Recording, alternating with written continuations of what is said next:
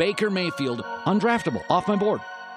The Cleveland Browns select Baker Mayfield.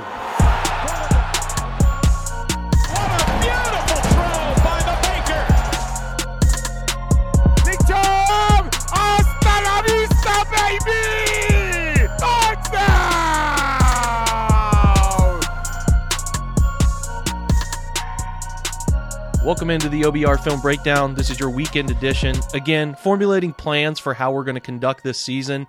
I have the single best draft mind in the Browns media on staff. I got to bring this guy in. We got to really start previewing this stuff early. You know, we're the only site at the OBR who will give you draft content pretty much all year round. And especially as the season kicks up, Stephen Thomas, I'm going to bring on in just a minute, last year came on with us and started to do a weekly a weekly mock, but then you know towards the off season he does it daily.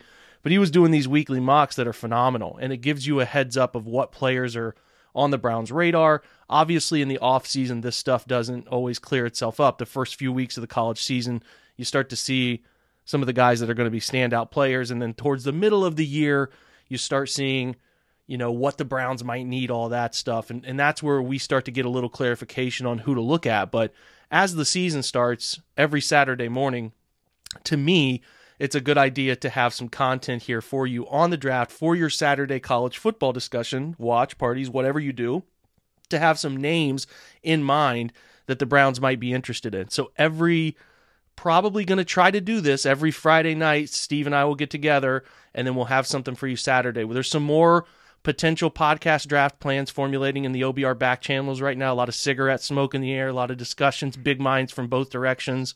Let's bring in one of those big minds in one direction. Stephen Thomas, what's up, man? I don't know. I got a little nervous. You said you had the best draft mind uh, in Cleveland ready to come on, and I thought, crap, I, I called on the wrong day. Um, but uh, no, it's good to be here, and it's good to finally have. I mean, we have about you know 0.0001% of the tape we're going to have and we're going to need uh, before next April but it's it's nice to finally have something new. It's kind of like how you felt after the first preseason game you're like oh I have something different to break down. So it's at least nice that uh, you know we got a couple games out of the way. It's nice for a large chunk of our fan base that Ohio State won their game because I know the crossover between those two fan bases is large and some of the prospects from the uh, from the Scarlet and Gray that we all thought off all off season might be day one potential guys uh, showed that uh, we were right in thinking that. Uh, nobody's locked anything down at this point, obviously, but they showed why people think those things the other night and had some good games. So it's going to be fun. Yeah, we'll talk about one of those guys here in just a minute. I'm actually tuned in simultaneously talking to you and watching this Virginia Tech North Carolina game. Which, Steve, have you I'm sure you have. Have you sat down and watched the Virginia Tech intro, with the Enter Sandman? Oh, who hasn't? Yeah, yeah, it's a blast, it's, isn't it? It's unbelievable. It was almost like a welcome back to college football thing for me, tuning into that because it's well, we'll discuss the Delta situation later, maybe, but like there's a lot of folks in the stands, and it was just like, okay, this is what it's supposed to look like. That's the environment. It's like Goosebump City when you watch that that intro. It's one of the best in sports right now. So, um, yeah. Well, what what you do, Steve? Lay lay out real quick let, us backtrack. We'll talk about the draft in just a second. I want to talk Browns for like for a few minutes here before. Who? Uh, this team, this team up in Cleveland on the lake. So, oh, right, yeah. They they finalized the 53. We don't we've all covered this extensively. I'll ask you two questions. Are they done? And if they're not done, uh, hoping you answer the first question no because then the second question becomes null if you don't. But uh, if you do answer no, uh, what areas do you think they could target in in uh, anything lead up in the next week and a half? I guess we got no, it's like a week now, a week in a couple days. Yeah, I mean, uh, we could give the Andrew Berry, Kevin Stefanski uh, answer that's a non-answer and say, well, you know, of course they're always going to be looking for any opportunity to improve the roster.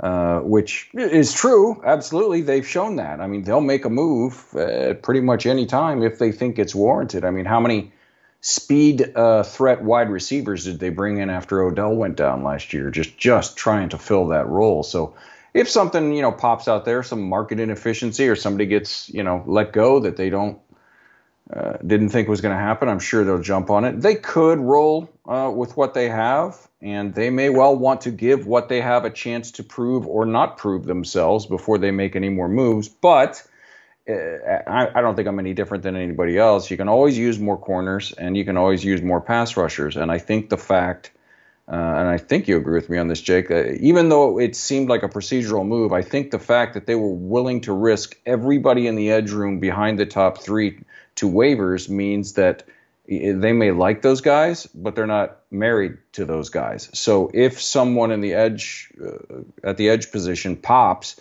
or becomes available for whatever reason, uh, that that's an area that I personally wouldn't mind them uh, taking a look at. I don't think uh, Ifeadi Odenigbo has uh, signed with anyone yet. He would be, I think, uh, you know, a pretty ideal fourth edge uh, down there. And then, um, uh, oh gosh, what's his name from from Pittsburgh? Just got Henry Mondeaux.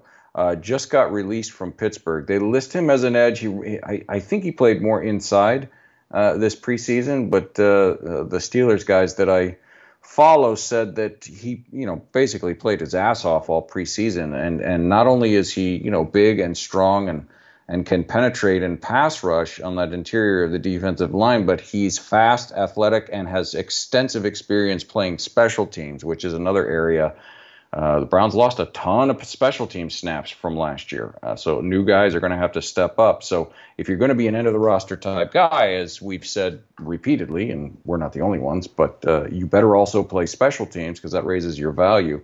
And Mondeaux is a guy who can do both. He's only 25, 26 years old, maybe. Uh, and uh, you know, you throw on top of that the opportunity to take somebody that's a pretty good player away from a division rival that's always fun in and of itself. But uh, if they were to roll into Kansas City with this current group, I think they'd be fine. I mean, I don't think there's any glaring holes. Could use another corner, of course. You can always use another corner. Uh, I we don't know about the health of uh, Grant Delpit if they're going to move him in slowly or if he's full bore.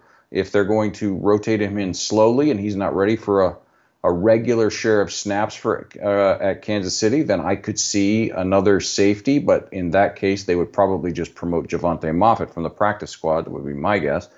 Um, but other than that, I'm, I do not know where, where you stand, Jake. But I think, yeah, I mean, you can always nitpick the, the back end of a 53 man roster, but I think they're pretty strong, pretty solid all over the place as they head into Arrowhead.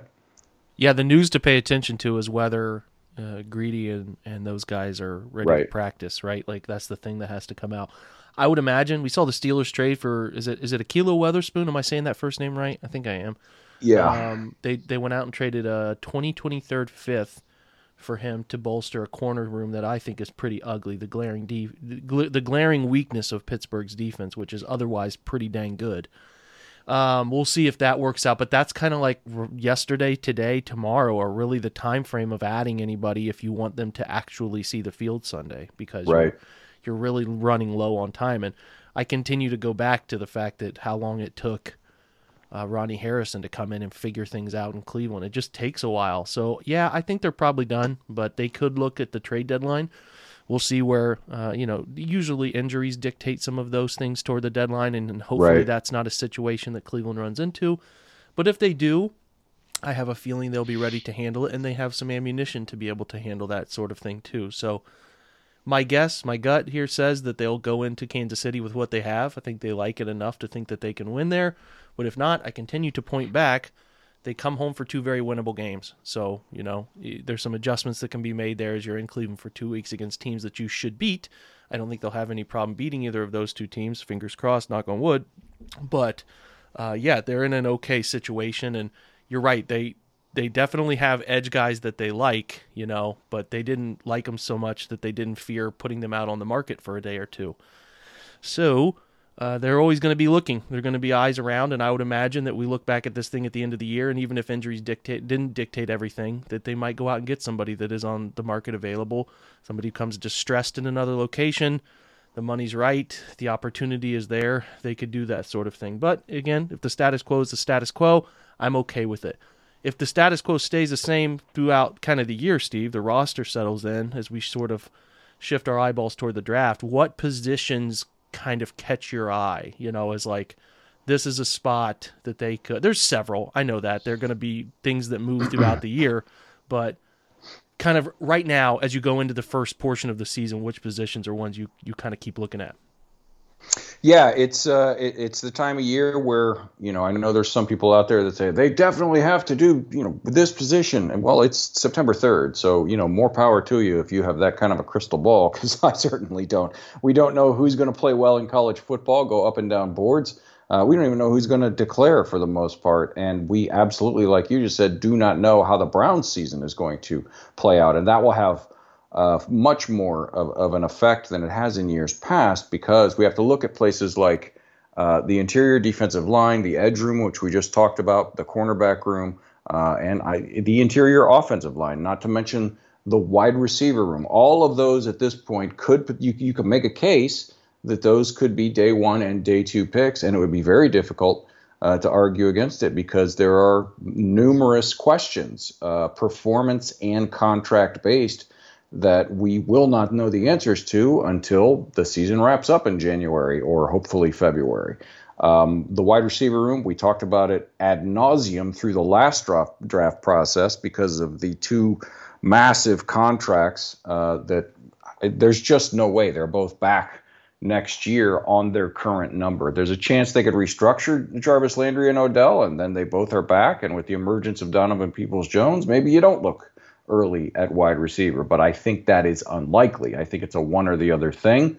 Um, just from a contract perspective, not only a performance perspective, but as as much as the wide receiver room looked untenable and or, or at least questionable uh, not that long ago, the emergence of Donovan Peoples Jones, as well as uh, the emergence of some guys lower on like Ja'Marcus Bradley and Davion Davis and those kind of guys but also the unbelievable recovery and projected big year for uh, Odell Beckham. It, it, may not be as much of a slam dunk to go wide receiver early as some people uh, uh, currently believe. It may it may end up to be, you know. And there's another good wide receiver class coming, and I can certainly see them p- picking one on day two. Um, but as it stands right now, you got to look at that in the in the uh, wide receiver room. As far as the interior defensive line room, we all know the questions that are going there. We all think Malik McDowell can be something great. He hasn't yet. We don't know. We have no idea what he can be. We still don't know about Andrew Billings beyond this year. Malik Jackson seems fine for this year. Maybe he comes back on another one-year deal, but he's another year north of 30 by next year. Um, Jordan Elliott has shown improvement. Tommy Togiai, we think, has long-term promise, but right now is you know borderline unplayable.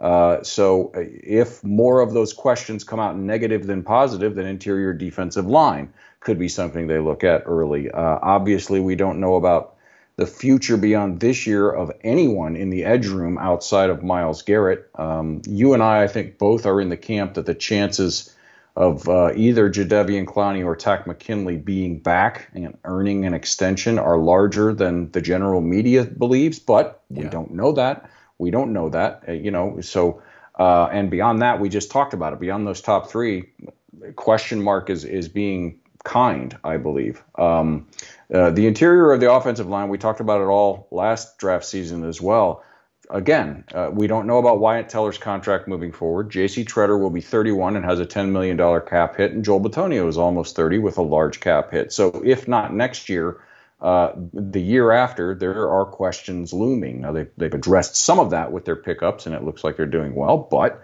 uh, pretty good interior offensive line class seems to be shaping up, so that could come. Uh, earlier than a lot of people think. And cornerback, I, I always throw that in simply because it's always on the table. You can never have too many corners. And uh, again, think about it the depth beyond this year. They spent a first round pick on Greg Newsome this year. We were 99% sure they're going to give Denzel the giant contract extension, so he'll be here. Beyond that, we, we still don't know about Greedy. Troy Hill is over 30 years old. Uh, you and I both like AJ Green, but he seems far more suited for a fourth or fifth guy. And then be, uh, behind that, who who's there? I mean, there's nobody there. So you got to continue to invest in those uh, pillar positions, those guardrail positions, whatever you want to call them. So corner is always, always, always on the table, uh, especially early if the right value falls to you. So, in a long winded way, to answer your question, it's pretty much exactly like what you said. It could go half a dozen ways at this point, and luckily for the Browns, it looks like again most of those positions are going to have some pretty good prospects uh, for them to choose from. I mean, obviously we'll we'll see what they do in uh, free agency first, but there's some guys out there at the edge group and on the interior defensive line group that uh, they're they're specimens, and if they can progress over the next four months, which is always the question at this point in the draft cycle, they're going to have a few to choose from on day one and day two that uh, could come in and be fun to play behind 95 and you know let's say Jadeveon Clowney signs another contract. I can't add much to that. You covered every angle that is necessary to understand A, your thought process going into looking at players, and B, the positions that the Browns could need now and could need later. And every year it has a way of working out, right? It has a way of working out yeah. by the middle of the year. You know what they need, you know the things they could look at. And this is different, you know, than some years past where it was trending in 2017, uh, you know, 16 toward an obvious number one pick in Myles Garrett. 18, it's obviously needed a quarterback. It was which quarterback are they taking? Which, by the way, watching Sam Howell struggle here, and I think Sam Howell's a heck of a quarterback, but it's just really nice not to have to care about quarterbacks. Am I right? Oh my God! Uh, this will be the third year in a row that it, it I'm going to say, you know, because you'll see it if you follow draft Twitter. Uh, you're arguing and arguing and arguing over quarterbacks. People get worked into a shoot over quarterbacks, and I will just be, you know, that Homer Simpson in the pool gif. That's me I don't care. I don't care. It's so nice. it really is. It really is. But but like we said, that like last year got kind of strange. Well, I, I backtrack a little bit. After 19, we knew that they needed offensive line. We knew it was a strong tackle class. Right. We knew they were going to take a tackle. I, I thought last year was the first year in recent memory where they could have taken Rashod Bateman or Elijah Moore right. as a wide receiver. They could have taken one of the, uh, you know, they could have taken Kwity Paye or um, any of those defensive end targets, Joe Tryon, any of those guys. And then they also could have taken Caleb Farley any of those corner. Pro- it was really, really wide open last year. So it could get into the year and again be wide open, which you figure it to be if the Browns are picking at the end of the first round, which right. we all hope for. And they have most of the the key positions on their on their their roster set up the way we think they're going to be set up, and, and, and they are right now, and we think they're going to translate a couple of those positions into the future. It could be wide open again, but the thing is, like by the middle of the year, we'll have a general idea of man, they're really struggling here. They need to they need to address this position, and right. we can deep dive at that point. But for now, we're kind of looking at who you pick, uh, going through your mock draft, which this is the Draft Network doing it. This is so early. There's going to be a ton of guys who jump up the board. There's going to be the Marvin Wilsons of the board who go down the board, and you can't, mm-hmm. you know, the guys that struggle. And it's moving. It's a moving target. But what we're going to try to do here is give you the names. When do they play? Who do they play? So that you can watch them if you want, and then just have some banter back and forth on these guys real quick. Talk about them, and then you know. So when you're watching these games or trying to figure out midseason, be like, oh yeah, I remember Jake and Steve talking about that guy. And you know, you can do your own investigation at that point, and we'll have a ton of stuff up on the website for you. But yeah, that's the point is to sort of lead this thing off. So you your first pick, you're kind of settling in the middle, being conservative. Pick 25, pick 32, but whatever. They're picking 25. I didn't do it. who did, That's who did the thing to remember. It's it's the it's the. I said it in the article. If you haven't read it yet, uh, people they always. That's like the first 10 comments they're picking too high. They're picking too low. Well, I didn't do it. Okay, I can only pick where the draft network put. They're the ones who put it at 25, and I think at this point, everybody's draft order is based on Vegas Super Bowl odds. Yeah. So you know, and that's that's the way it'll. You did make for, a disclaimer. I should have read until uh, until week. I think week three is when everybody starts uh, putting uh, uh you know the actual draft order into their. Um, into their uh, mock draft simulators. So yeah, today it was uh, it was actually kind of a nice surprise for today because uh, the interior defensive line I think uh, we all think is definitely in uh, in the rotate or in the discussion anyway, at least at this point. And a guy that I, I didn't think would fall this far fell to me, uh, DeMarvin Leal down in in Texas A&M, and this dude Jake, I don't know how much you've watched of him. I'm sure you've seen at least the highlights. He is a yeah. brick house, man. He is um, holy mackerel. If he can show live up to even 80% of the potential uh, that he has, he, he he's going to go top half of day one. I mean, he's listed at 6'4", just shy of 300 uh, on the A&M website. Of course, as we do every year, we're going to have to wait for the actual measurements to come out because sometimes they're weirdly strange. Um, but he's also uh, he has that trait that Andrew Berry in this front office love and the versatility, and he has played virtually everywhere on the Aggies defensive line. He can go out to five. He plays a lot of three. He can. I think I've seen him line up at one in shade. I could be wrong in that, but uh, he's he goes everywhere. He's he's quick off the ball. He's very strong. Uh, plays with pretty good pad level most of the time. Um, he's he's fast.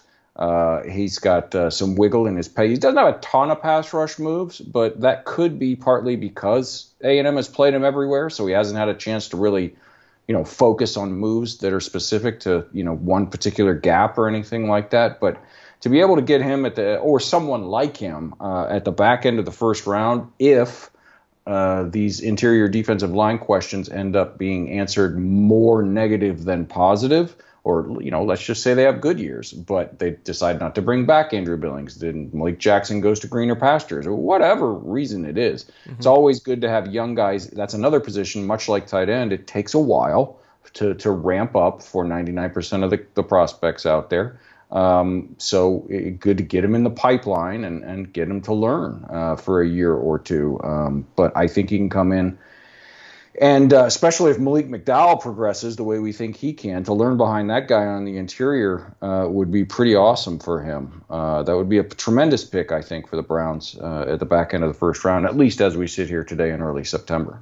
Yeah, it looks like he played a majority of his snaps outside, but but did get some A gap, B gap exposure as a shade and, mm-hmm. and, and three tech. He did a lot of four eye stuff in their defense. He's more Marvin Marvin, or sorry Malik Jackson body type. He's not really like a. Uh, I wouldn't say he's even like McDowell in that sense. He's he's a he's a thinner dude. He's not he's not carrying a, around a bunch of excessive weight. He had an 88.3 grade last year from Pro Football Focus, 32 total pressures, three sacks, nine hits, 20 hurries, three batted balls, 23 tackles, 19 stop plays, which is a good number.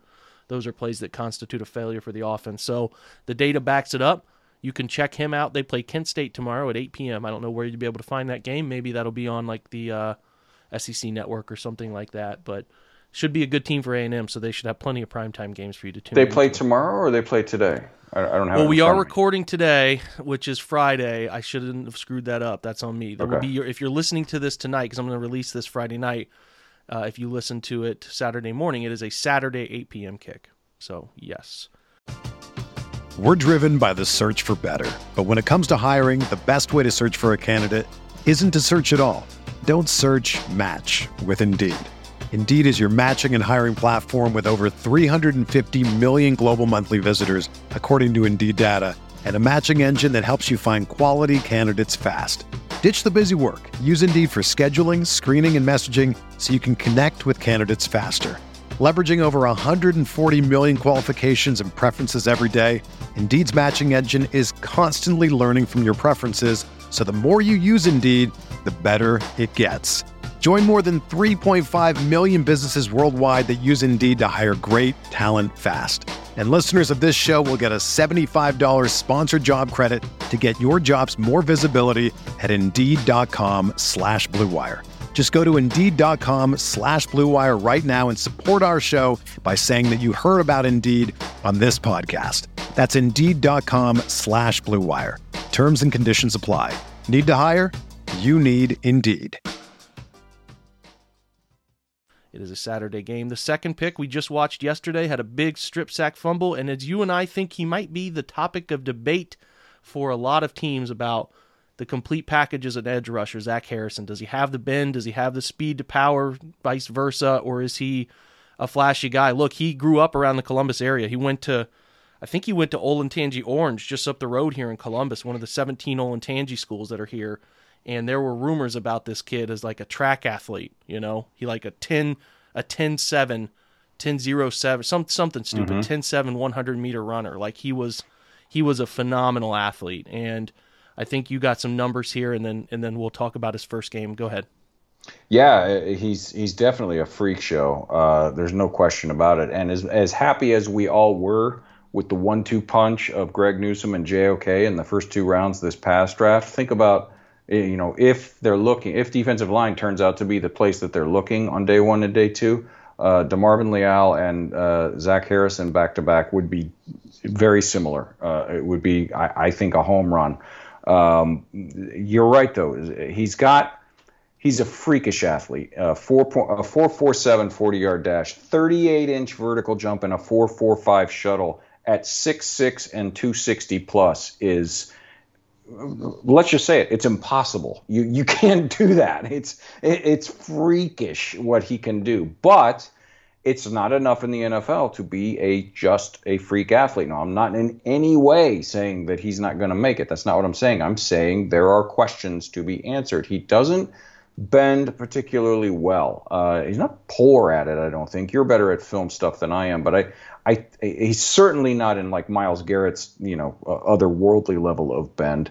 Um, and so a lot of his uh, uh, his production doesn't come from you know going around the arc and getting perpendicular and ankle flexion and you know all of those buzzwords that you're going to hear all through draft season. That doesn't mean he can't be a, a very successful, but he does need to improve more consistently converting uh, speed to power, at least from what I've seen on last year's tape. Now, obviously, we only have one game of tape from this year, so maybe he has, and he just didn't get a chance to show it the other night. But uh, that's one area that uh, draft minds like you know Dane Brugler and Lance Zierlein and all those guys, Daniel Jeremiah, they're much, much, much better at this thing than I am. They all consistently say being able to convert t- speed to power is 100% necessary, is critical. If you cannot do that on a consistent basis, you're simply not going to be, or even threaten to be, a double digit sack guy in the NFL. It's, it's just not going to happen.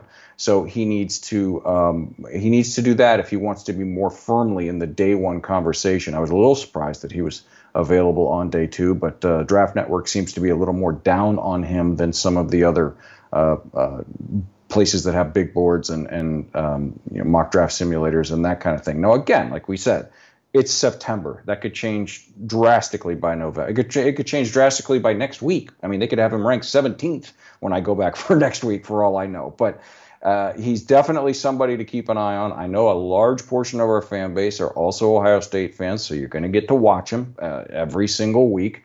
Those are the things to pay attention to, not just the numbers. I know he's going to have a great year for Ohio State, and they're going to be in national title, con- you know, uh, contention. That's pretty much undebatable. They're going to be a really good football team because they're Ohio State, and they have better athletes than 99% of the schools out there. But that doesn't always translate. So the things to watch are: can he convert speed to power, and does he improve his bend? Um, I think everything else, as far as I know, he falls well within the age guard line uh, guardrail. Um, I've, I've not heard a peep about anything off field or medical uh, for him. So everything else is great. Um, and even if he's only, let's say, average in those two areas, I think getting him on day two at this spot at 50, whatever we were picking, I don't remember where it was, um, is uh, would be a, a, solid value pick. Um, I don't know how much you've had a chance to look at him and break him down. I know you've been busy with Baker stuff, so you probably haven't done too much. But uh, I, I hope you're seeing the same things that I am about those two areas. And I want to make it clear again: not concern, not problems, just areas to watch. Have you seen anything in there?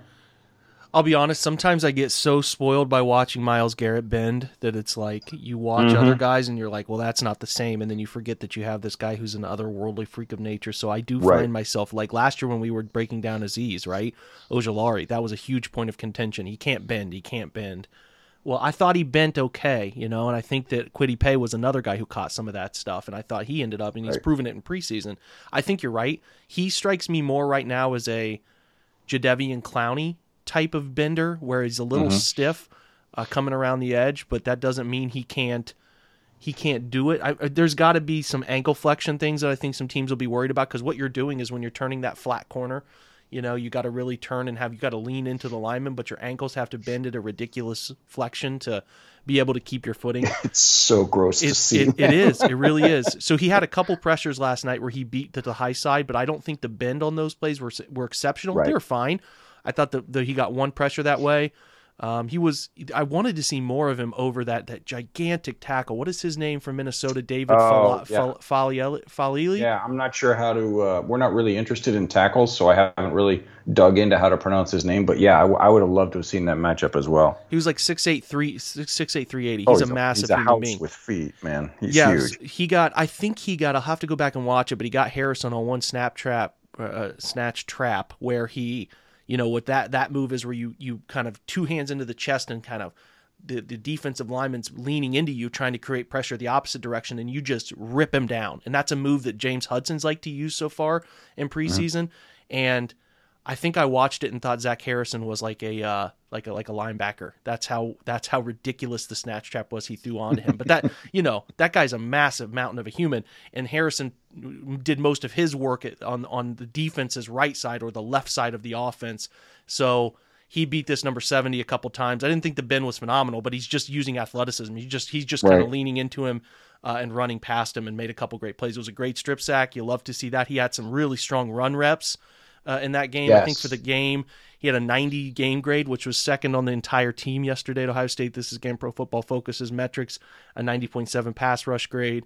He had two total pressures. The the pressure I'm talking about first, where he almost got to the quarterback and then the strip sack, which Haskell Garrett, nice, nice uh, footwork from Haskell Garrett. He can move a little bit.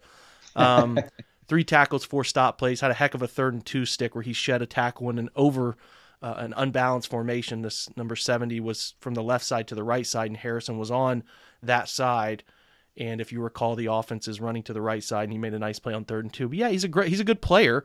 He will be to me kind of in that Joe Tryon, Ojulari, grouping of guys that kind of, in my opinion, find their way to discussion like pick 18 and on, right? Pick 18 until a team wants to take a risk on the tantalizing level of talent. He he will blow away testing. His testing numbers will be like the, yes. the RAS score will be close to a 10, and there'll be somebody who wants him. And I think he's good enough. He's got a great. Everything I've ever heard about him is he's a great human. He he's he's right. a, he's a leader. He's a worker. He's a he's a humble dude. So I'm interested. He's probably a first round guy, but for now, you take him when you can find him on the board, and uh, a ton of fun. Let's move on to the next. Well, Ohio State plays Oregon too. One more quick yeah. thing: you you can't underestimate, and it gets done quite a bit in draft Twitter. Not so much at the top of draft world with the Bruglers and Jeremiahs, because those guys are just ridiculous. They're gurus at this stuff. But in draft Twitter, it gets lost that he is a very strong run defender, and you can't underestimate the importance of that. It's great if you have, you know, 18 sacks in college football. That's wonderful. It is, and I, and I mean that. I'm not saying that facetiously, but if you can't defend the run in the NFL, you're not going to. You're never going to be in that upper echelon. It's just not going to happen. If you're nothing but a, a pass rush specialist, um, you, you're not worthy of day one consideration, in my opinion. I'm not saying that's what he is. I'm saying the opposite of that. I want to make it very clear. He, like you said, has shown and I believe will continue to be a very smart and stout run defender. So, you know, let's say his uh, his ceiling is, you know, uh, Jadeveon Clowney or heck, Emmanuel Ogbah.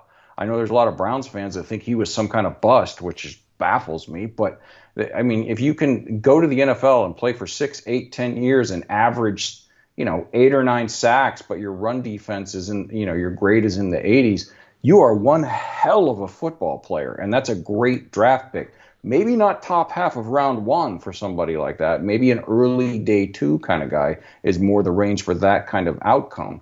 Uh, but uh, it, it should not be undersold that even though there are questions, and it, even on the strip sack, like you said, you could see it. There was not much bend. He, he would just outclass that tackle and ran around him. So there are questions on the bend. There's questions on the speed to power. There's questions on that stuff. But even if he's just average in those areas, if he is a top level run defender, that makes him incredibly valuable and attractive to all 32 NFL GMs.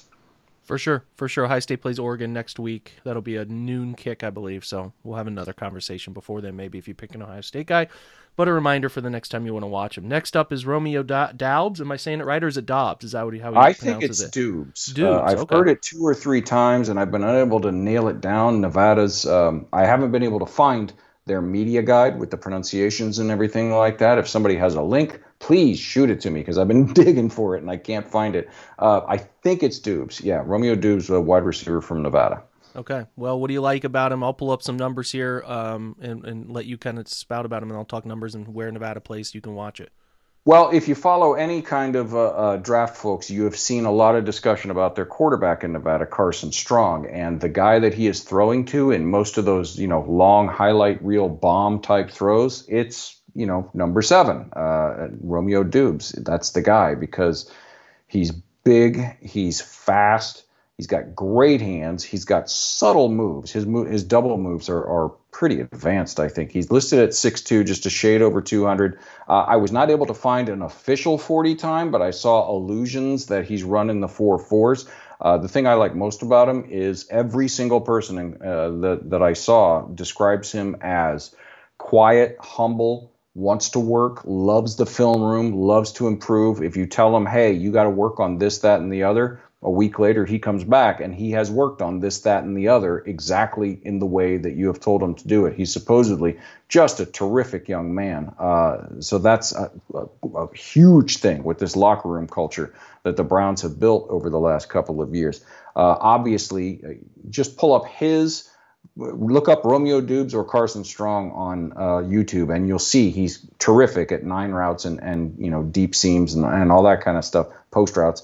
Um, and he's got great hands and he's big enough and tall enough and strong enough to moss a lot of guys at the catch point. But he is also rather shifty and adept underneath. He is much more YAC ability uh, than you would think from a guy his size. He can make that first guy miss like Prime Jarvis can do could do.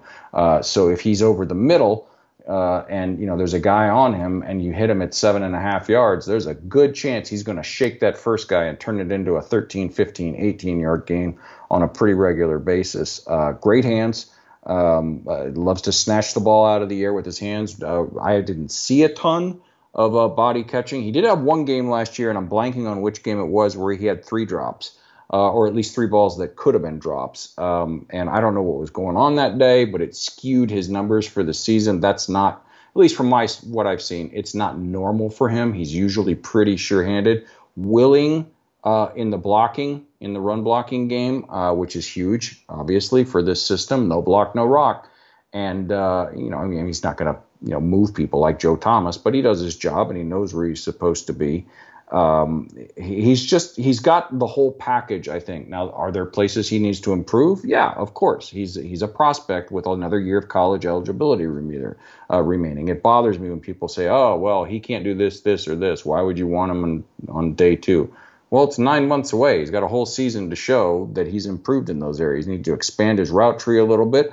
I don't know how much of that he's going to have a chance to do simply because of the offense that Nevada runs. He's asked to do rather specific things, but um, everything that I've that I've read about him is he fits this wide receiver room and this locker room and this team and this city to a T.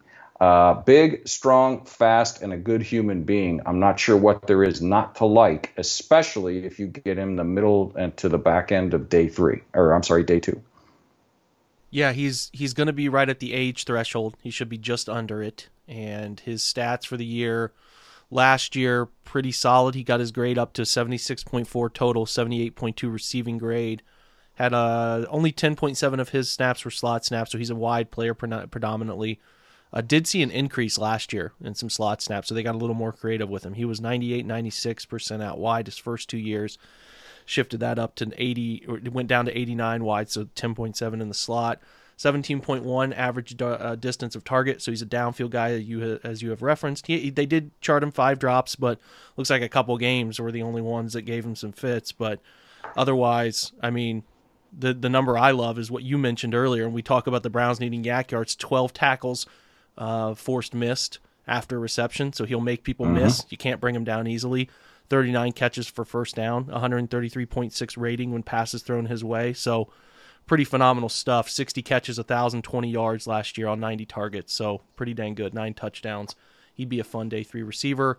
Nevada plays. Uh, they open with Cal. I believe they're at Cal on a 10:30 kickoff tomorrow night or tonight on Saturday night. 10:30 kickoff. So that that's one you could tune into if you're a late night person. So let's keep moving on down the line. Look at our next pick, uh, which is Tyler Smith, interior offensive line, Tulsa, which I believe Tulsa just suffered a tough loss to UC Davis, right?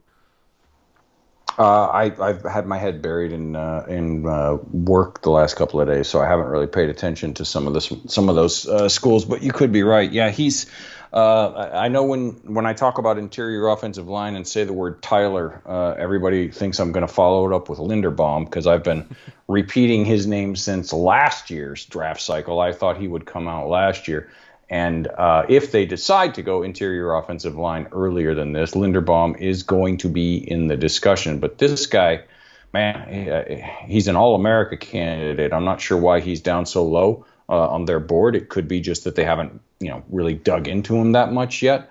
Um, but he's 6'5", 330. He's played left tackle his entire uh, career at Tulsa, as far as I know. But I, again, I rely. I hate it when they try to turn every tackle into a guard at the NFL level. But I've seen it repeated places um, from people whose draft minds I, I really respect, and they think he's going to kick inside at the next level. But even if he doesn't, you know, the fact that he could that he has that versatility. Again, I know people are probably already sick of hearing that word about Andrew Berry's draft picks, but uh, you can be mad about it all you want. That's what they that's what they like. I mean, look at the roster. Look at how many guys they have at different positions that you know can do different things and, and allow them to scheme up different ways. So he's he's super strong. Uh, he's very he's fast too, quick in in uh, in short areas and he's nasty, much like uh, my guy David Moore, who they just picked off off, off of waivers. And I'm super curious to hear you dig into his tape uh, and see if you see the same things that I do. He's one of those guys that just he loves to see his guy's face in the dirt. It's just like he genu- it's Christmas morning for him if he can decleat somebody, which, you know, we're Cleveland fans. We love those kind of guys. Uh, plus, he's stout. Uh, he's got a good anchor and pass protection. He can get out to the second level. Um, and if, if, heaven forbid any defensive back that gets in his way with a full head of steam, uh, he's he's going to go blindside on him. So, uh, with all the questions that they have looming in that interior offensive line room, this would seem to be a place where this year uh, early day three, late day two, uh, maybe even earlier than that. You get a guy in, you let him learn behind Tretter during the last year of his contract. You let him learn behind Bitonio. Maybe they keep Teller and he learns behind those guys, and then you know somebody else leaves, and uh, that's where he goes. Or heck, he gives you depth at the tackle positions because Jack Conklin's contract is up uh, in a year or two. I'm not sure exactly when that is, but it's coming up. So he's a guy that if you can get him at if you can get a player like this at this spot in the draft, it's always something that's going to be on a front office like the one the Browns have radar. Yeah, he was not graded week one yet. I don't know if it's because they, they played an FCS school and they don't they don't you know, prioritize those since they're only grading one side. I don't know why he would be out otherwise. He did play left tackle his whole career, 203 in 2019 snaps at left tackle, 665 snaps at left tackle last year, only two at left guard, an 86.2 total grade, 88.4 run block grade, 78.4 pass block grade. Only allowed eight pressures on the year, um, which is which is a really strong score, and in 355 pass, pass block reps. You can see Tulsa they did lose 1917, which is a tough loss to UC Davis because their next two games they go at Oklahoma State, and then you will get to see him against Ohio State when you could see him against Haskell Garrett, which will be fun on September mm-hmm. 8th. Well, if he's playing left tackle for them, I know we're thinking he might be inside the NFL. If he's playing left tackle, you'll get to see him against Zach Harrison on September 18th, and some of the other talented Jack Sawyer and uh, Tuimoloau or whatever how you pronounce his name. He got some snaps. The you know the big time freshman recruit uh, defensive end Ohio State brought in out of Washington. So you'll see those guys play against him September 18th. It's a 3:30 kick at Ohio Stadium. So pay attention to that. Let's keep moving. Um, we have another fourth round pick. The Browns, you know, picked up that extra fourth round pick. You took Tyrique Stevenson from Florida. He's a Georgia transfer that went to Florida, right? Miami, Miami, yeah. No, my bad, my bad. Yeah, Georgia down to Miami, my bad. Yeah, and, and he's an interesting case. I mean, the athleticism and everything is uh, obvious. Uh, you you can see it within you know three snaps if you turn him on. You can watch. You can see the guy just moves different than a lot of other people on the field. He's a big dude, six foot two fifteen, uh, and at Georgia he was more of that uh, safety slot rover hybrid. He, I, I, I don't like doing this uh, very often. You know, Jake, I'm, I, I shy away from player comps because one, it's always taken the wrong way, and uh, two, it sort of puts your brain on a track that that's how you're going to see him. So I try to shy away from that and stay as neutral as I can. But I watched him for about five minutes, and I saw a lot of Hamsah Nasirildeen uh, mm. before he, before he got injured at Florida State. Very similar, which is very interesting because uh, as I understand it, obviously I've never spoken to the young man, but what I read was one of the large reasons he transferred from Georgia to Miami. He wants to play outside. He wants to be an outside corner, and I, maybe he can do it. I don't know. You know, we, we're not sure where he's going to line up, but they've been kind of secretive about it from what I've read. Um, but he looked to me like he was, you know, really comfortable playing in that role, which is becoming more and more and more valuable in the modern NFL. So if he could go in and in that role in Miami and, and show out even more, I would think it would only help his draft stock. But you know, it's, it's, his life, it's his career. He wants to play outside. Maybe he goes outside and and you know balls out and becomes a first round pick. I you know I don't know. Uh, I'm rooting for the young man, but but where he is right now. Uh, I often anybody who's followed me for more than five minutes knows that once you get to day three, I love athletic guys. Athletic guys are who you take shots on uh, on day three. Look at look at Demetric Felton. Look at Richard LeCounte. Look at Donovan Peoples Jones. You bet on the high upside because you can't teach someone to be a better athlete. You can teach them the game. You can teach them the position. You can't make them faster. You can't make them bigger. You can't make their change of direction better. It just it doesn't happen once they get to the NFL level. So I think he's a tremendous athlete. Uh, how Miami will use him will be fascinating. How it affects his draft stock will be even more fascinating. But I, am going to bet right now that he ends up going on day two somewhere. I think he's that good of an athlete. So to get him where I got him, uh, what I, I, got him, what late fourth? Uh, I, I, can't remember where I picked him. Something yeah, like that. Yeah, that was uh, yeah, that's uh, that's kind of a steal to me uh, as we stand right now. Obviously, as we've said a hundred times, it'll change over and over and over between now and April. But uh, I was pleased to get somebody that athletic at this point in the draft. Yeah, he's had some some nice uh, diversity to where he's aligned. You talked about it. He's played like last year, for example, he played 412 snaps at Georgia, 258 were in the slot, 77 in the box. Couple had creeped in there on the edge of the defensive line, uh, 55 at corner. Uh, he played 50, 50 corner snaps in the bowl game. So if you were interested, if you were a weirdo like us and interested in where he has performed best, you can go check him out in the bowl game against Cincinnati playing wide corner. He had a he had a decent game. I think he had a pass breakup in that game. Yeah, his first two years at Georgia, 223 snaps, 412. He's in the mid 60s grade wise. A guy that you know he just needs to play well to shoot up draft boards, and he'll have every opportunity at Miami. If you don't know already, Miami opens with their prime time battle uh, tomorrow, which I keep saying tomorrow, Saturday. Whenever you listen to this, they play Saturday, 3:30. So check that out. You can find him. Not even sure what number he's going to be yet because he's in. A, you might be number two, is what they have him listed here. We'll see if he ends up being number two. Moving on, late round guys, we're going to kind of whiz through these. Round five, pick 167, James Mitchell, Virginia Tech tight end, who I just watched catch a touchdown not not too long ago here. Yeah, super uh, super athletic prospect, uh, 6'3", over 250, moves very well, uh, moves more like a wide receiver than a tight end in my position. Sound like anybody else we have currently in our tight end room. Uh, great hands, um, willing in the run game. Obviously, not you know going to be an extra tackle in goal line situations. Not not a pile driver or anything, but uh, his, value in this uh, offense would be in the passing game. And as much as we know, Kevin Stefanski utilizes the tight end and multiple tight ends.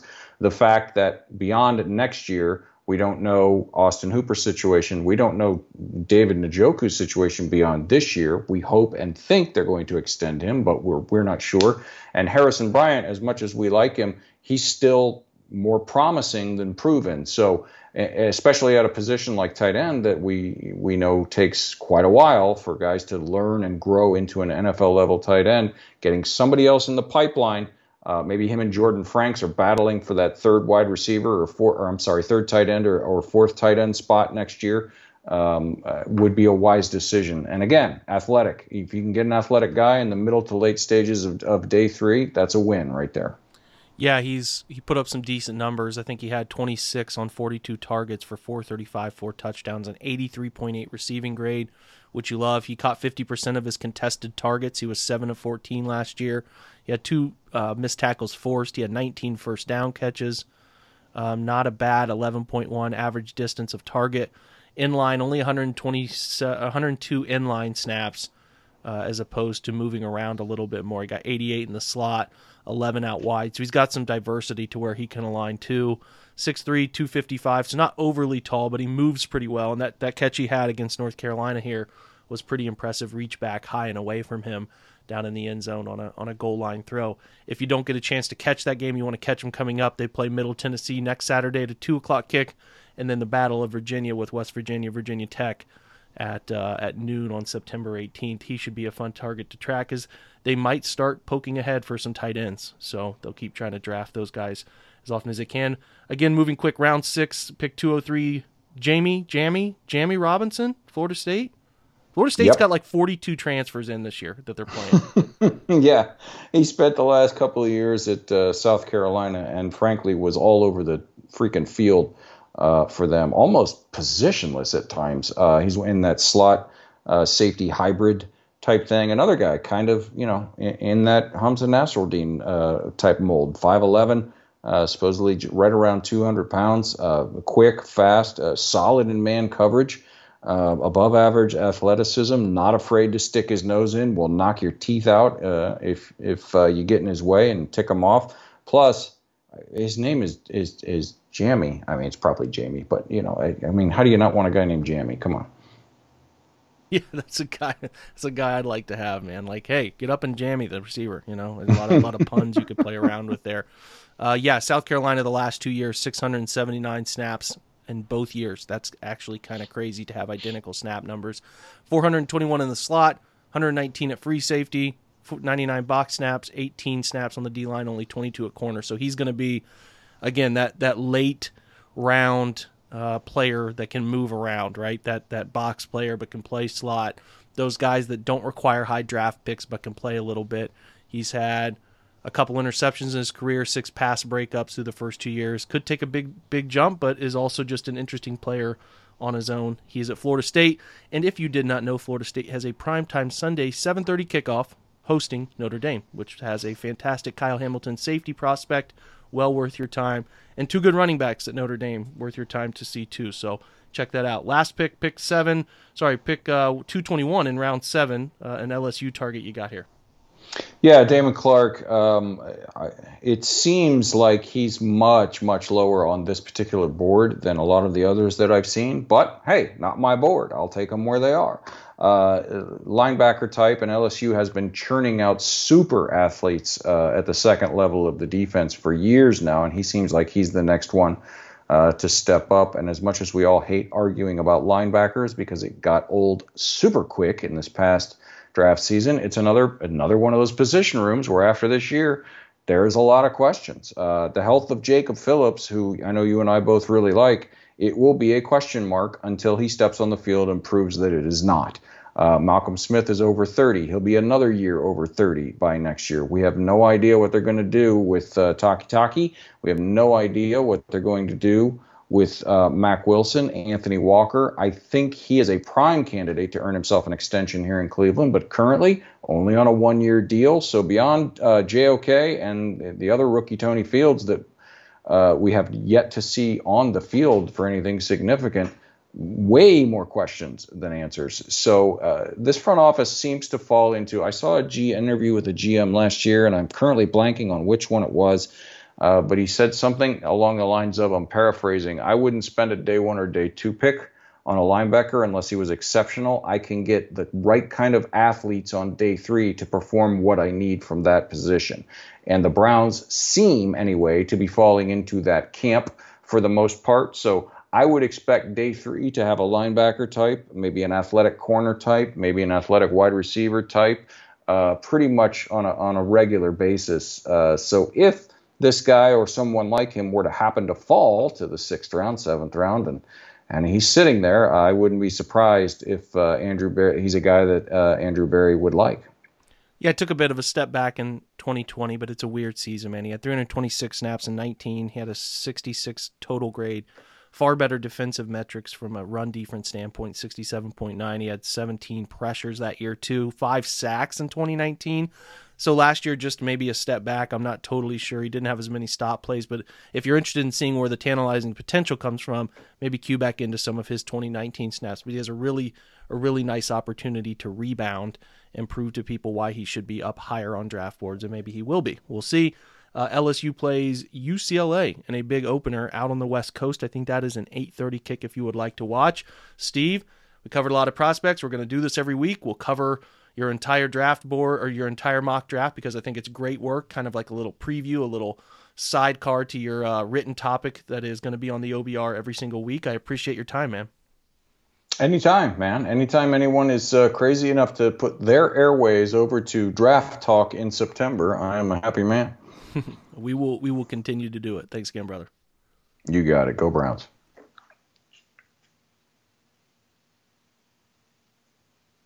Okay, that's a wrap for today's episode. We are going to have uh, a, another guest tomorrow for your Sunday edition. Then we'll start start looking ahead at different angles of the Chiefs. So, you know, it won't be the norm here. This is a, a weird a weird sort of week with everything going on.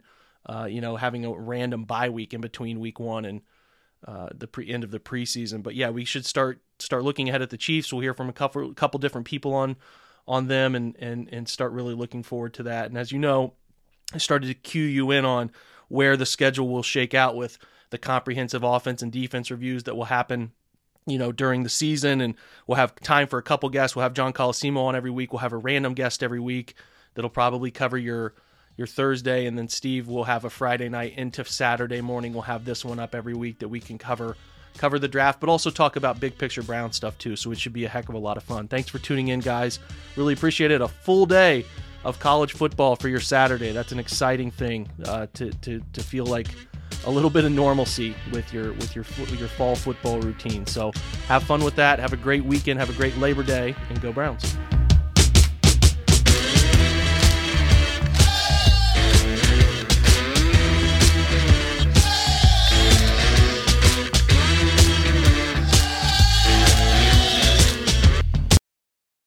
Everyone is talking about magnesium. It's all you hear about. But why? What do we know about magnesium?